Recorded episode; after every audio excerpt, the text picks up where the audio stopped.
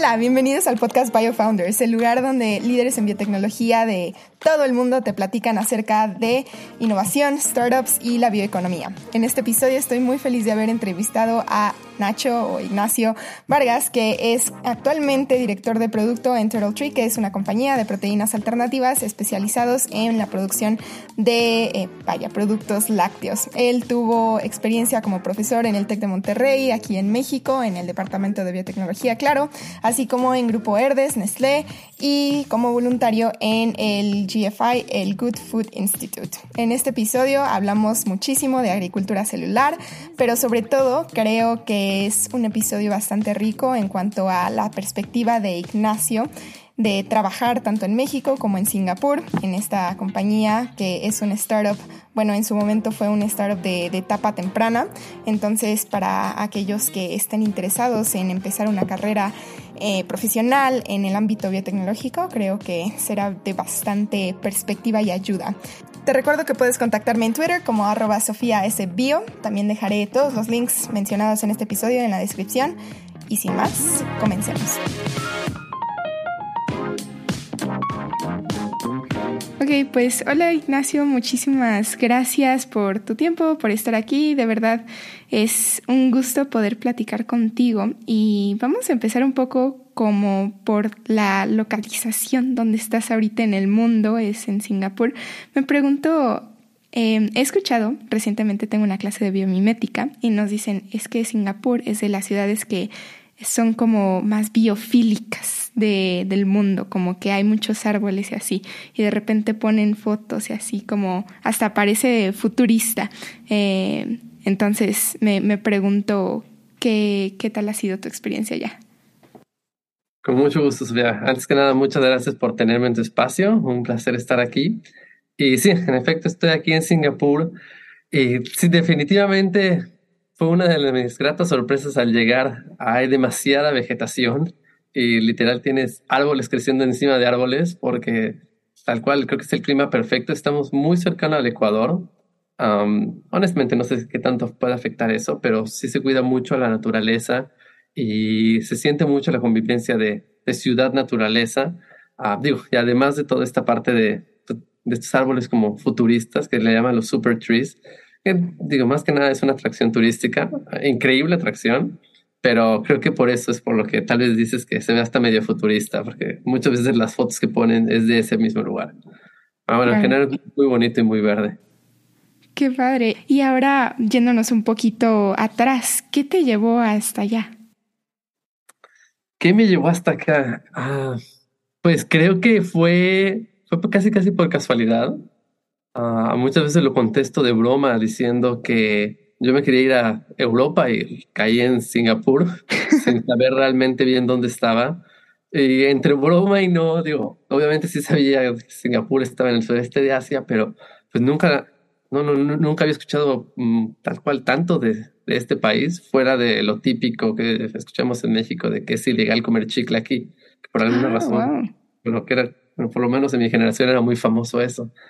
Pero bueno, contestando la pregunta, lo que me llevó aquí uh, fue más que nada buscar oportunidades en el extranjero. Yo tuve la oportunidad de hacer una maestría en Europa y junto con, con mi esposa, en aquel entonces mi novia, uh, al volver de la maestría a México, estuvimos quizá un, tres años, decidimos que queríamos volver uh, por diferentes razones. Y pues fue un proceso de aproximadamente un año de estar buscando trabajo en Europa yo tenía muy en claro lo que quería hacer. Ah, mi experiencia es, había sido en la industria de los alimentos, en investigación y desarrollo de lácteos, y quería enfocarme ahora a fórmula infantil por ser el producto lácteo con mayor margen. Y también por ser una, una tecnología que no conocía, y estaba familiarizado con lácteos líquidos, fermentados y congelados. Y bueno, me faltaba ahora el, el spray drying, eh, toda esta tecnología de dry blending. Entonces, bueno, buscando qué industrias había en Europa ah, y específicamente en Holanda, porque era un país que pues, me atraía, me llamaba la atención trabajar ahí y pues bueno, también se combinaba muy bien con lácteos. Simplemente empecé a buscar, a seguir a las empresas que había, que tenían centros de investigación y desarrollo de fórmula infantil en Holanda. Y una de esas empresas fue Mead Johnson. Y simplemente al seguirle en LinkedIn, Y te digo, tras un año de pues estar aplicando, estar en varios procesos y pues tener más que nada así rechazos, resultó que pues apliqué a este trabajo de Singapur. a mi esposa ya había venido a Singapur anteriormente, pues, me comentaba que era un país muy limpio, muy, muy, muy occidental, uh, con, la facilidad de que se hablaba inglés, es uno de los idiomas oficiales. Y bueno, decidí aplicar como cualquier otra aplicación y como decimos en México, pues chicle y pega. Y creo que ya estaba ahí en un punto en que pues estaba yo muy cómodo con todo el proceso de las entrevistas y ya tenía muy en claro lo que quería. Y pues bueno, afortunadamente se dio la oportunidad. Uh, en aquel entonces, la empresa eh, tenía quizá un poco de problema encontrando talento técnico en el país. Para darte un contexto, Singapur es un país con alrededor de 6 millones de personas gran parte de estas son extranjeros y es una ciudad bastante rica y es bastante rica en especial por los servicios financieros que tiene, por lo cual mucha gente, muchos de los locales, pues decide, pues es nuestro atractivo, quizá toda esta industria de finanzas donde puedes tener, pues, una, acumular una riqueza en, en menor corto plazo y pues se deciden estudiar por eso, en lugar de, bueno, en, lugar de estudiar aspectos más técnicos, por lo cual es muy común la atracción de talento internacional en industrias de, alimentos o de biotecnología, lo cual pues creo que pues, facilitó mi proceso de tanto de visa como también de entrevistas. Pues bueno, aquí a Singapur, eso hace cinco años. Claro, qué, qué, interesante porque justo te quería, un tema que quería abordar es como, pues ya has trabajado en, en, la industria en México, has hecho tu maestría en Francia, si no me equivoco, y ahora viendo como el ecosistema de biotecnología en Singapur, digo, a mí me llama muchísima la atención cómo se está desarrollando todo esto en Asia y pues quisiera, no sé, tal vez que nos contaras un poco acerca de las diferencias, primero tal vez en el ambiente laboral o aspectos generales que hayas visto eh, de la industria biotecnológica en Asia y el mundo. Pues digo, te contestaré de, pero de la industria de los alimentos. O sea, en realidad mi experiencia en México fue trabajar para, para, Nestlé y para Herdes. Uh, no, pues no precisamente caen dentro de biotecnología. Y digo, mi experiencia principal aquí en Singapur, antes de estar eh, en Turtle Tree eh, con Mead Johnson, pues, digo, también es alimentos. Las diferencias, honestamente, no creo que haya tantas. O sea, sí una es la atracción de talento internacional, que creo que simplemente pues el tipo de persona que decide salir de su país buscando otras oportunidades diferentes, quizá tiene una mentalidad un poco diferente, quizá más abierta a nuevas experiencias y en busca quizá de mayor conocimiento, lo cual hace que el ambiente laboral sea un poco más colaborativo, por lo menos en mi experiencia, y son ligeramente más profesional porque todo mundo tiene pues esa ambición. O sea, estamos en un país foráneo, eh, lejos de nuestra familia y pues creo que todo, todo mundo quiere pues hacer, sacar lo mejor de este tiempo que tenemos afuera. Por lo cual sí es muy, es muy competitivo en el buen sentido. Es competitivo en el sentido de que todos queremos aprender, queremos mejorar, queremos crecer profesionalmente. Y también pues es un, donde caí que fue un centro de investigación regional de, de, fórmula infantil, por lo cual también teníamos muchas, pues, muchas facilidades en términos, no sé, de, de, hacer algún tipo de estudio, de hacer algún tipo de ensayo. O sea, creo que teníamos carta abierta a pues, poder utilizar los recursos de la empresa y también recursos externos como mandar algunas muestras, analizar de lo que sea a cualquier parte del mundo lo cual también facilitaba mucho el trabajo y hacía incluso el trabajo algo más interesante. Y versus en México, siento que, pues por ser, en mi experiencia, esos centros de investigación más, pues casi casi locales, ni siquiera regionales, pues todos estos temas un poco más de investigación no, no se toman tan en serio o no, no hay tanto presupuesto para ello. No, más que nada era aplicación en México, versus aquí sí era ok, vamos un poquito más allá, vamos a entender un poco más las, las causas del el porqué de ciertos aspectos de nuestras fórmulas. Mm, entiendo.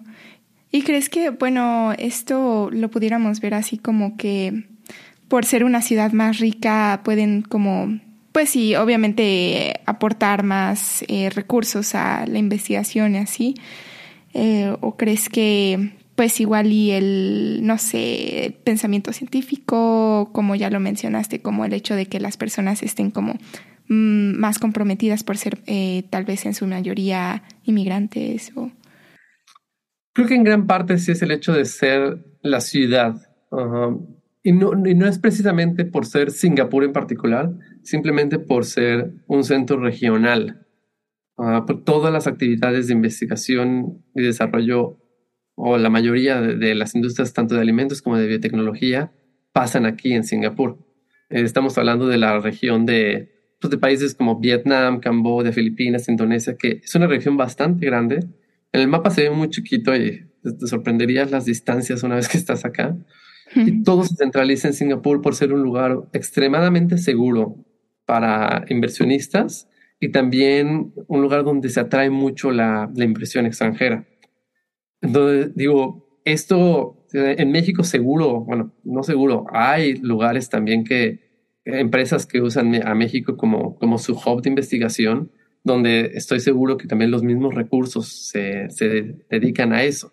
Simplemente que aquí, pues como es el país en general, yo siento que está más acostumbrado a tener esa cultura y también pues la misma gente es gente que también ha trabajado pues en otras empresas que también son centros eh, regionales de investigación, por lo cual también pues, traen un poquito más como esa, esa mentalidad.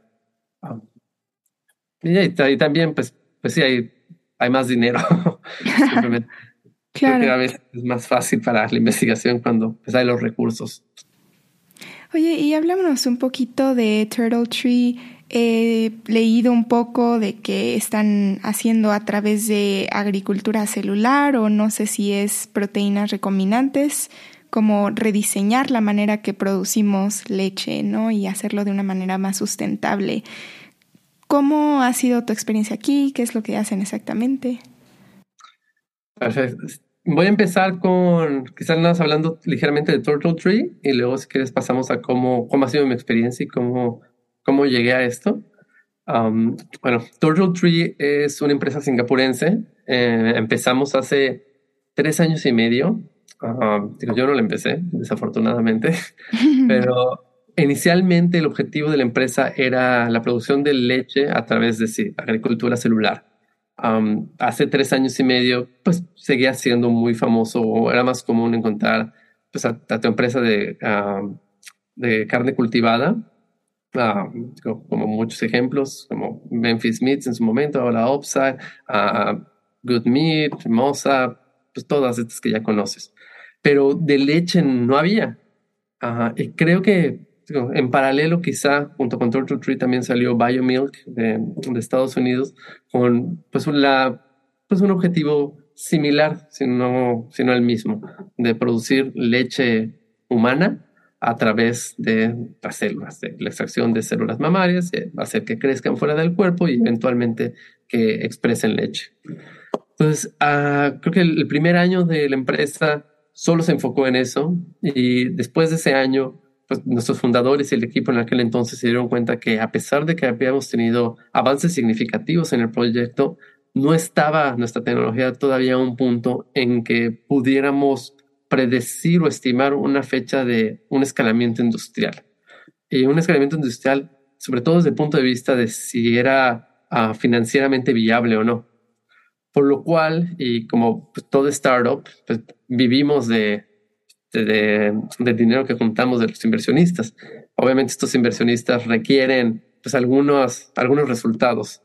Entonces, en ese, en ese punto, ah, nuestros fundadores se dieron cuenta de que era necesario nosotros poder tener un producto en el mercado lo antes posible o en un relativamente corto plazo para poder asegurar el futuro de la empresa y para poder seguir financiando la investigación de la leche por la agricultura celular. Entonces, en paralelo, se, empezamos el proyecto de fermentación, ah, de fermentación de precisión. Nunca sé bien cómo se dice en español, perdón. Sí, creo que es eso. perfecto. Y bueno, y empezamos el proyecto en paralelo, enfocándonos no a, a, las mismas proteínas que empresas como Perfect Day o, Formo, o Cheng's Foods o Remilk hacen, que son pues, simplemente como la proteína de suero tradicional, llamémosle, o las diferentes caseínas, pero nosotros nos queríamos enfocar a algo con mayor valor nutrimental, siguiendo en línea un poco nuestra intención de producir leche materna. Eh, digo, la intención de producir leche materna era para sustituir la fórmula infantil y para poder pues, dar en realidad a los bebés todos estos nutrientes únicos que tiene la leche materna. Pero bueno, con esa misma intención de que poder como ah, ofrecer compuestos nutritivos que no son de tan fácil acceso, decidimos enfocarnos a una proteína en particular que es la lactoferrina. Ah, la lactoferrina, para dar un poquito de contexto, es una proteína que también es parte de las proteínas de suero de la leche, que en, las, en la leche de vaca está en una concentración mínima versus que en la leche humana, o la concentración, la diferencia tal vez sea como 10 veces más en la leche humana. Y por más que querramos poner lactoferrina en las fórmulas infantiles, lo cual se hace y es algo muy común en China, bueno, en, productos para China principalmente, no es que solamente se fabriquen ahí, pero por más que queramos ponerle, es limitante, uno por el costo, la lactoferrina varía muchísimo el precio, puede ir tal vez está alrededor de los mil, mil quinientos dólares y también por simplemente la escasez de esto. Se requieren alrededor de diez mil litros para poder hacer un kilo.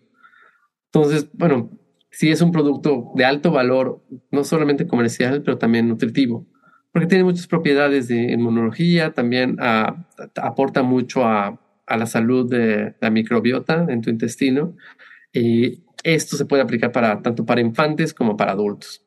Entonces, nuestra intención ahora es enfocarnos en el lanzamiento de la lactoferrina y en paralelo sí seguimos con el proyecto de agricultura celular láctea, pero quizá lo pusimos como en un segundo plano y no hablamos ya tanto de él porque queremos hasta tener algo de qué hablar, algo, pues algún milestone importante eh, de comunicar o alguna fecha real estimada de cuándo vamos a poder comercializar, vamos a empezar a hablar de eso. Pero sí seguimos investigando pues no solo la producción de leche en sí, pero también de ciertos compuestos utilizando celular, eh, agronomía celular. Entonces, por lo que entiendo ahorita, están como haciendo tal vez tres productos en paralelo, la lactoferrina, el proyecto de agricultura celular para leche materna y otro de, digamos, leche eh, a través de no sé, agricultura celular o son solo la lactoferrina y el de la leche materna? Yo diría que sí, solo serían, sí, solo serían dos quizá. Ah, o sea, la lactoferrina sí es muy claro. bueno, perdón, tal vez regresando un tantito. Uh, no dos proyectos, no dos productos, sino dos proyectos, o sea, de un proyecto de de fermentación de precisión, pues sí nos estamos enfocando principalmente a la lactoferrina, pero también, digamos, en tras bambalinas seguimos desarrollando pues, toda la plataforma de nuestras diferentes cepas con las cuales vamos a utilizar para nuestros siguientes productos. Ah, no, Toto Tree va a ser una empresa, no va a ser la empresa de la lactoferrina. Queremos ser la empresa pues, de biotecnología que se enfoca así a a ingredientes lácteos. Y pues bueno, lactoferrina va a ser el primero, pero pues, de atrás vienen pues otras proteínas las cuales estamos trabajando en ellas. Y en el otro proyecto de eh, agricultura celular, sí seguimos con el proyecto de la leche entera, pero quizá nos estamos enfocando, bueno, en paralelo también nos estamos enfocando a compuestos individuales. ¿Por qué? Porque pues para el, marco regulatorio de la leche entera, o sea, leche humana entera, o sea, es, no existe y va a ser un, va a ser un proyecto es demasiado ambicioso y va a llevar mucho, mucho tiempo. Entonces, quizás sea un poco más fácil empezar por ciertos ingredientes y, digo, seguir avanzando la tecnología para poder um, modular qué ingredientes queremos producir con estas células eh, mamarias y, bueno, poco a poco ir digamos, como lanzando todos los ingredientes que al final de cuentas van a ser la leche materna y pues bueno, eventualmente ya poder tener ese producto en el mercado de leche, sí, leche humana.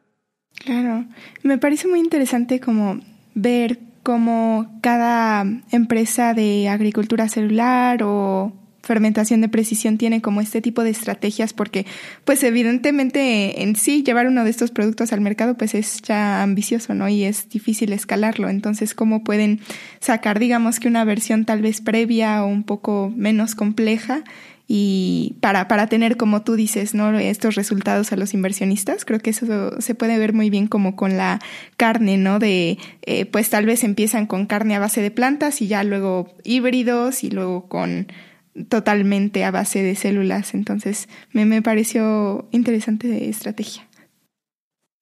Sí, y, precisamente como mencionas, varias compañías están haciendo, pues, están siguiendo estrategias similares de pues, empezar con, con lo que le dicen siempre en el ámbito de los, de los, de los uh, emprendedores, el minimum viable product, que es como, bueno, no un poquito más allá de un prototipo, pero sí empezar por algo.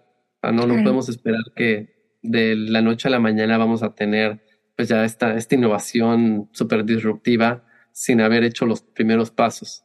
Entonces yo creo que sí, pues debemos empezar por algún lado y pues todo, cualquier proyecto ambicioso pues, lleva tiempo. Eh, sí. el chiste es que si seguimos, seguimos, eh, bueno, no seguimos, pero nuestros científicos siguen investigando y haciendo sus pruebas para pues eventualmente sí tener esta, esta leche humana. Algo que también me llama la atención es el aspecto de patentes y propiedad intelectual. Mencionaste que está esta empresa BioMilq, ¿no? Que también están haciendo algo parecido con lo de la leche materna. Y bueno, más que nada me, me, gustaría mencionar a Perfect Day, que lo que me llama mucho la atención de ellos es, o sea, es como muy fácil encontrar su, su patente, ¿no? Y ver como todos los organismos que enlistan de los que pueden hacer esa leche a través de ese método. Me pregunto cómo está funcionando eso para ustedes, las patentes. Sí, ah, sí tenemos, tenemos nuestro equipo, nuestro equipo de legal. es algo bien importante.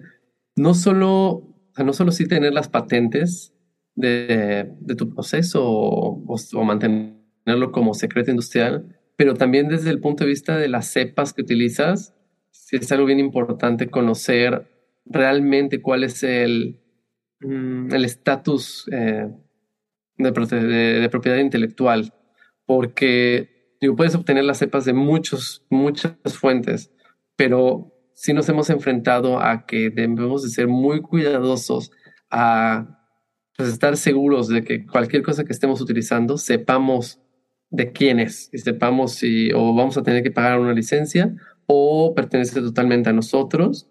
Ah, y en términos de patentes, de, sí, estoy familiarizado con esa patente de Perfect Day, um, que he intentado leerla toda, pero creo que no eh, tengo tanta, sí, sí, no, no tengo tanta paciencia para poder uh, leerla toda y entender qué es el lenguaje. Uh, pero sí, nuestros equipos se han entonces, sí se han puesto a, no a, a entender un poco más, eh, a ver, bueno, si nuestras cepas en específico, nuestros productos, entrarían dentro de esas patentes, o sea, de esa y otras patentes o no.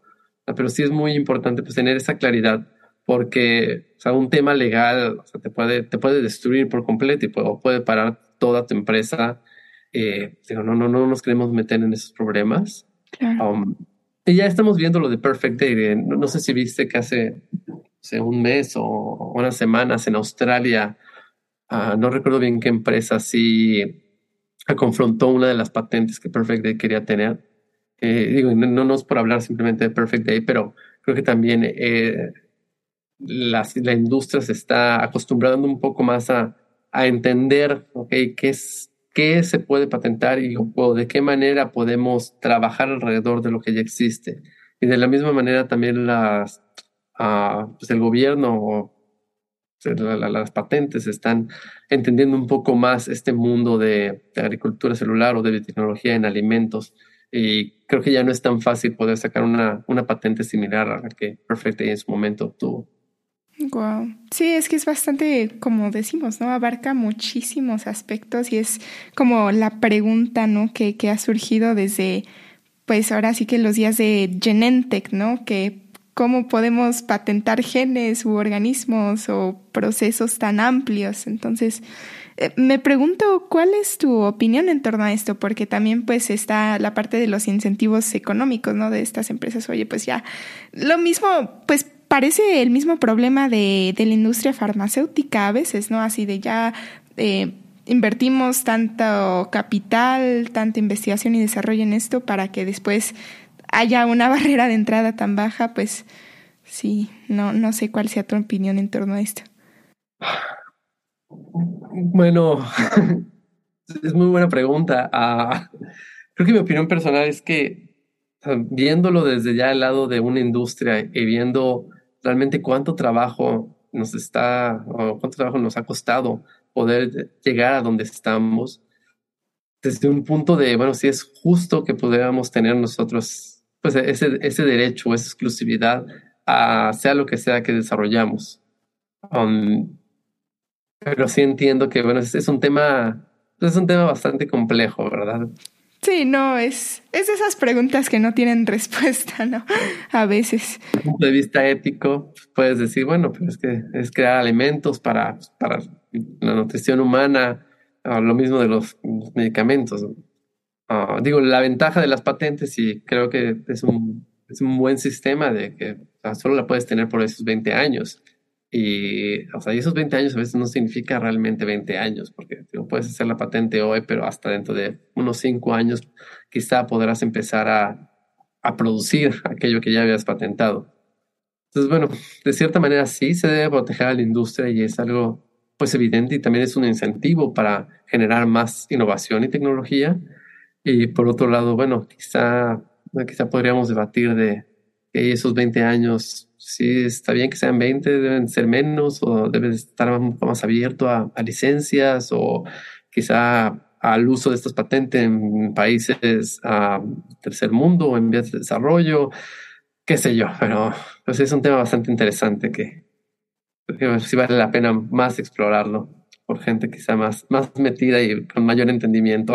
Digo, pues eh, también tu perspectiva, ¿no? Igual y como digo, repito, en otro país, con otro contexto, es, eh, puede ser interesante. Mencionaste también lo de mm, las regulaciones, digamos, por ejemplo, para este tipo de productos tan nuevos y así.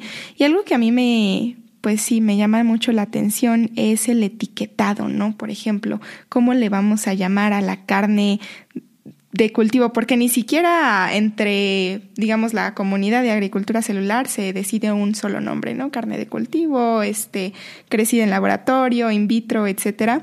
Y esto, ¿cómo lo están viendo en Turtle Tree? Y no sé si es eh, un poco tal vez de parte de tu rol o.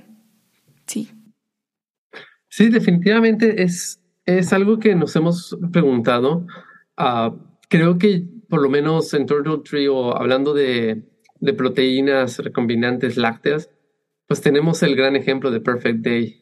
Um, digo que yo, digo, yo entré finalmente a la industria por mi fascinación con Perfect Day. Uh, es, una empresa que siempre he visto pues, de cierta manera para arriba y que pues marcó bastante de lo que estamos haciendo, todos, todas las empresas que estamos en esto de lácteos. Entonces, bueno, lo que ellos hicieron y como ellos lo, lo etiquetan es literal como uh, non-animal whey protein. Um, entonces yo creo que, bueno, lo que nosotros queremos hacer es pues, seguir ese modelo y pues utilizar lo mismo de pues poner si proteína no animal, o sea, lactoferrina no animal. Um, de la parte de la carne, uh, por ejemplo, aquí en Asia, GFI, eh, a APAC regional, hace un par de semanas eh, organizó para firmar un memorándum of understanding, como un, acuerdo entre varias empresas de agricultura celular de la región en todos utilizar el término de cultivated meat, que es un término que también GFI ellos mismos han estado promoviendo ah, de acuerdo a la investigación o a, los estudios de consumidor que realizaron hace años. Pues sí, creo que es muy importante esa nomenclatura porque de lo contrario se puede prestar a mucha confusión eh, por parte del consumidor. Ah, de por sí es complicado explicar, bueno, qué, qué, qué significa una proteína animal o no animal. O sea, y si de repente diferentes empresas usan diferente nomenclatura, creo que solo va a causar confusión y creo que sí es entender que todos estamos, pues todos estamos luchando con, luchando a favor de lo mismo, o sea, en pro de esta sustentabilidad, en pro de pues, todos estos aspectos de protección de animal, inclusive también de nutrición, y que, o sea, sí se está viendo cierta colaboración. O sea, esto que te mencioné de GFI aquí en Asia fue un gran ejemplo y creo que pues, estas iniciativas deben de ser más presentes, no solo, no solo en esta región no solo para la carne cultivada, sino también para, pues, para otras regiones y para otras, otro tipo de industrias como las proteínas recombinantes, ya sea de leche o de huevo o de lo que sea. Y qué bueno que sacas el tema de GFI, digo, para los que tal vez no estén familiarizados, es el Good Food Institute, ¿no? Y la verdad, yo los he escuchado, medio los sigo en redes y así, pero no estoy tan familiarizada con su trabajo. Entiendo que tal vez es una non-profit. ¿Nos podrías contar un poquito más? Sí, por supuesto. también tengo, bueno, tengo el orgullo de ser un colaborador de GFI de tipo voluntariado eh, estoy bastante, bueno, relativamente informado de lo que hacen. Y efectivamente es una, es una organización sin fines de lucro con el objetivo de promover el consumo y la producción de proteínas alternativas. para ellos, proteínas alternativas solo se refiere a tres pilares, que es proteínas hechas por fermentación de precisión, también hechos por agricultura celular y plantas. Ah, o sea, yendo dentro de plantas, también incluyen algas, ah, pero excluyen toda la parte de insectos. Uh, ¿Por qué? Porque pues, también les interesa mucho pues, los animales y el welfare de los animales. Y lo que hacen o de qué manera promueven esto, de uno, y quizá la más importante, sea dando premios o dando apoyos económicos a investigadores para poder seguir con la investigación de, dentro de cualquiera de estas plataformas tecnológicas, siempre y cuando esta, esto, los resultados de su investigación sean públicos. Y también lo que hace es la generación de muchos recursos que están disponibles de, de manera gratuita en sus plataformas. Y son recursos que, por ejemplo, bases de datos de ya sea de empresas que están trabajando en estas tecnologías o también de proveedores o de, no sé, este, laboratorios, de fondos de inversión, de, eh, fondos de inversión de VCs, Venture Capitals, um, y bueno, de todo lo relacionado al ecosistema. Um, otra manera en la que apoyan es generando um, de cierta manera, apoyando a grupos estudiantiles en diferentes universidades. Tienen algo que se llama The Alternative Protein Project. Um, entonces, diferentes universidades pueden, supongo, aplicar directamente con GFI para abrir uno de estos capítulos en la universidad y, pues, simplemente pues, tener esa, ese contacto oficial o ese apoyo para que la misma universidad empiece a uno, dar como conferencias que sean relevantes a proteínas alternativas y eventualmente también lo que puede hacer GFI es dar un curso oficial en esa universidad de algún aspecto de esta tecnología. en temas de cursos aquí en Singapur ya creo que llevan tres semestres que GFI da cursos y lo que hace es utilizar a sus mismos científicos para dar estas clases y también estos mismos GFI contacta a expertos de la industria para que vayan a dar estas clases. Entonces, de estas maneras es de, las cuales como promueve a la industria y pues, desde mi punto de vista ha funcionado, funcionado bastante bien. Uh, si ha sido, pues GFI creo que es el lugar donde todos vamos a buscar información de mercado, buscar información de cómo están las otras las otras startups, cuáles son las innovaciones que están haciendo. En aspectos regulatorios también uh, tienen ciertos recursos ahí. Entonces digo, te, recomiendo que sí te des un, clavado. Es, es demasiada información y a veces es un poquito abrumadora, pero sí es muy, muy valioso que cualquier persona que esté interesado en esta industria uh, cheque los recursos que tiene.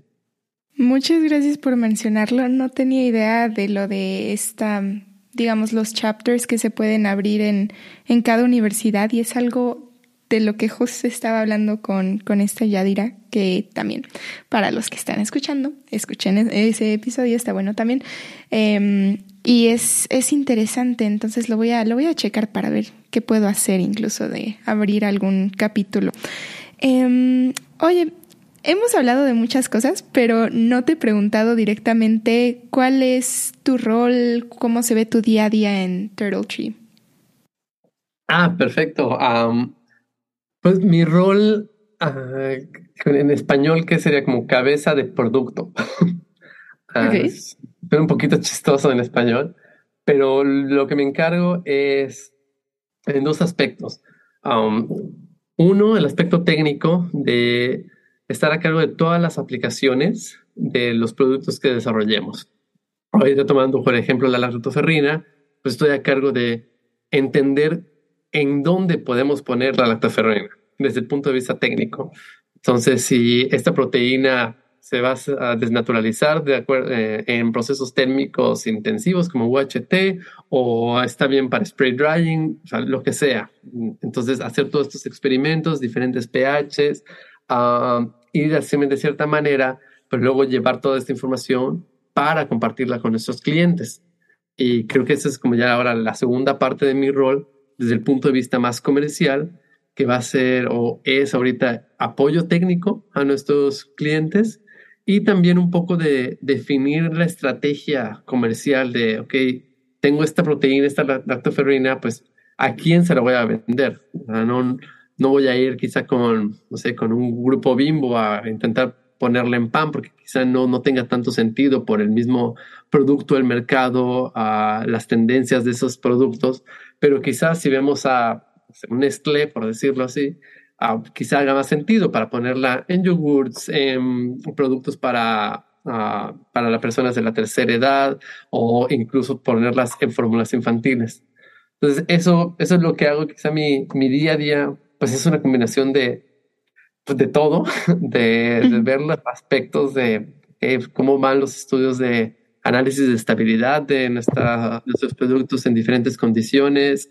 obviamente también pues, leer los últimos ah, papers que han sido publicados de lactoferrina para pues, poder entender, bueno, cómo nos comparamos versus lo que está actualmente en el mercado, entender temas también de, ok, la proteína, o sea, qué, qué, cuáles van a ser las ventajas de la proteína y en pues, términos de claims, cómo los vamos a poder comunicar.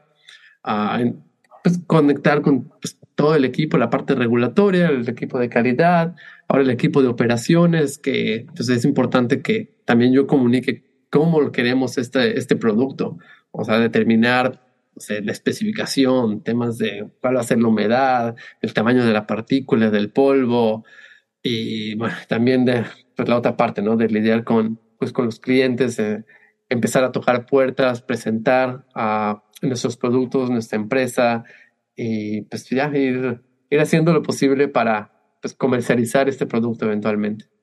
Wow, es definitivamente mucho más amplio de, de, lo que pensé. Nunca había conocido a un product head de, de biotecnología y vaya, vaya que suena bastante complejo porque digo, yo alguna vez tomé un mini, bueno, no, un curso como de negocios y mencionaba que el marketing no solamente es como eh, anuncios y promociones, ¿no? Sino también es saber dónde se vende el producto, a quién, los procesos, la gente que lo trabaja, el producto en sí y, muchos aspectos más. Entonces me, me, parece que de cierta manera es eh, lo que estás haciendo y wow, eh, también, pues es que es tanto la parte de negocios como de la parte biotecnológica, es fascinante.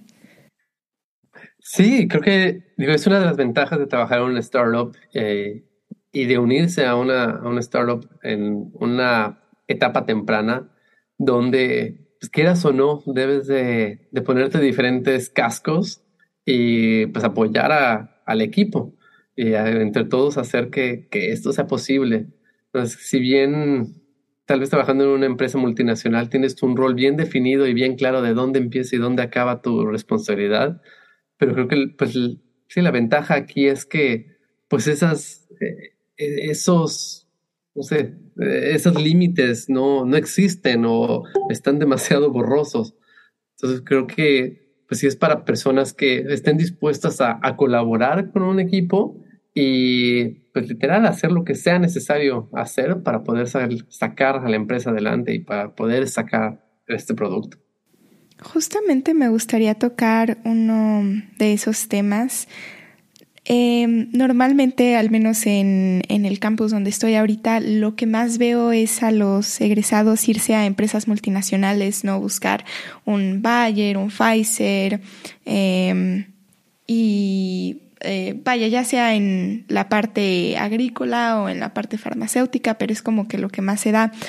Y yo digo, viendo tantas nuevas empresas de biotecnología, tantas startups, me pregunto si para ti alguna vez consideraste como riesgoso el hecho de, trabajar en una empresa como estas, que pues yo lo que he escuchado es que mucha gente sí lo considera riesgoso porque de repente pues no sé, hace falta capital o el mismo producto puede fallar o es eh, va a tomar tiempo para, para pues que se, se convierta en una empresa grande.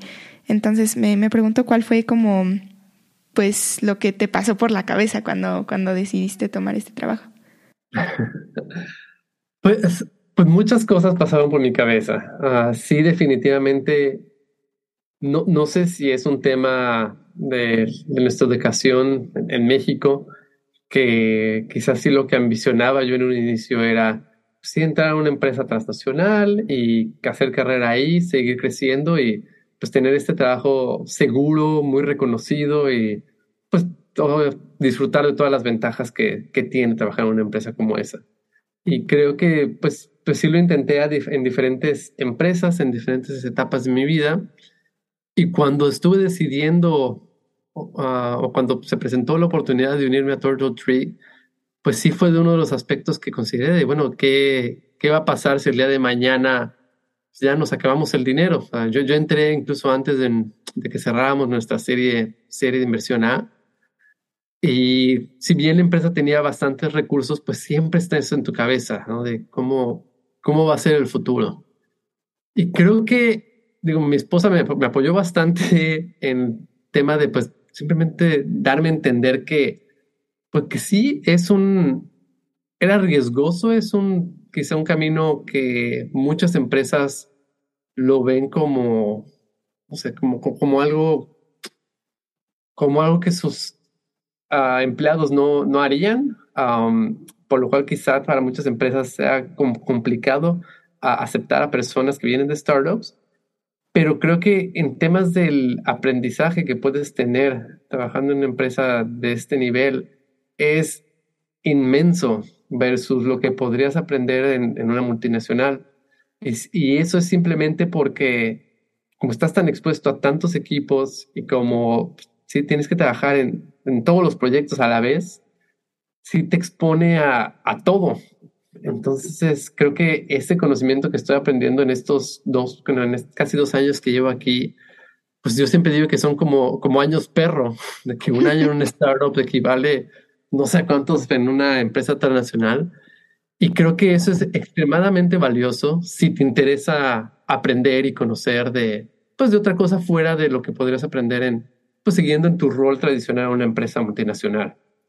Y creo que, pues, yo decidí apostar por esta tecnología porque, uno, me llamaba mucho la atención, dos, creo en ella y creo que también en, pues, cuestión de unos años, y ya lo estamos viendo, empresas grandes, estas transnacionales, están ya apostando por estas tecnologías y eventualmente van a estar buscando a talento que venga de estas empresas, porque pues, ellos no, no, no van a estar listos para poder pues, brincarse a esta ola.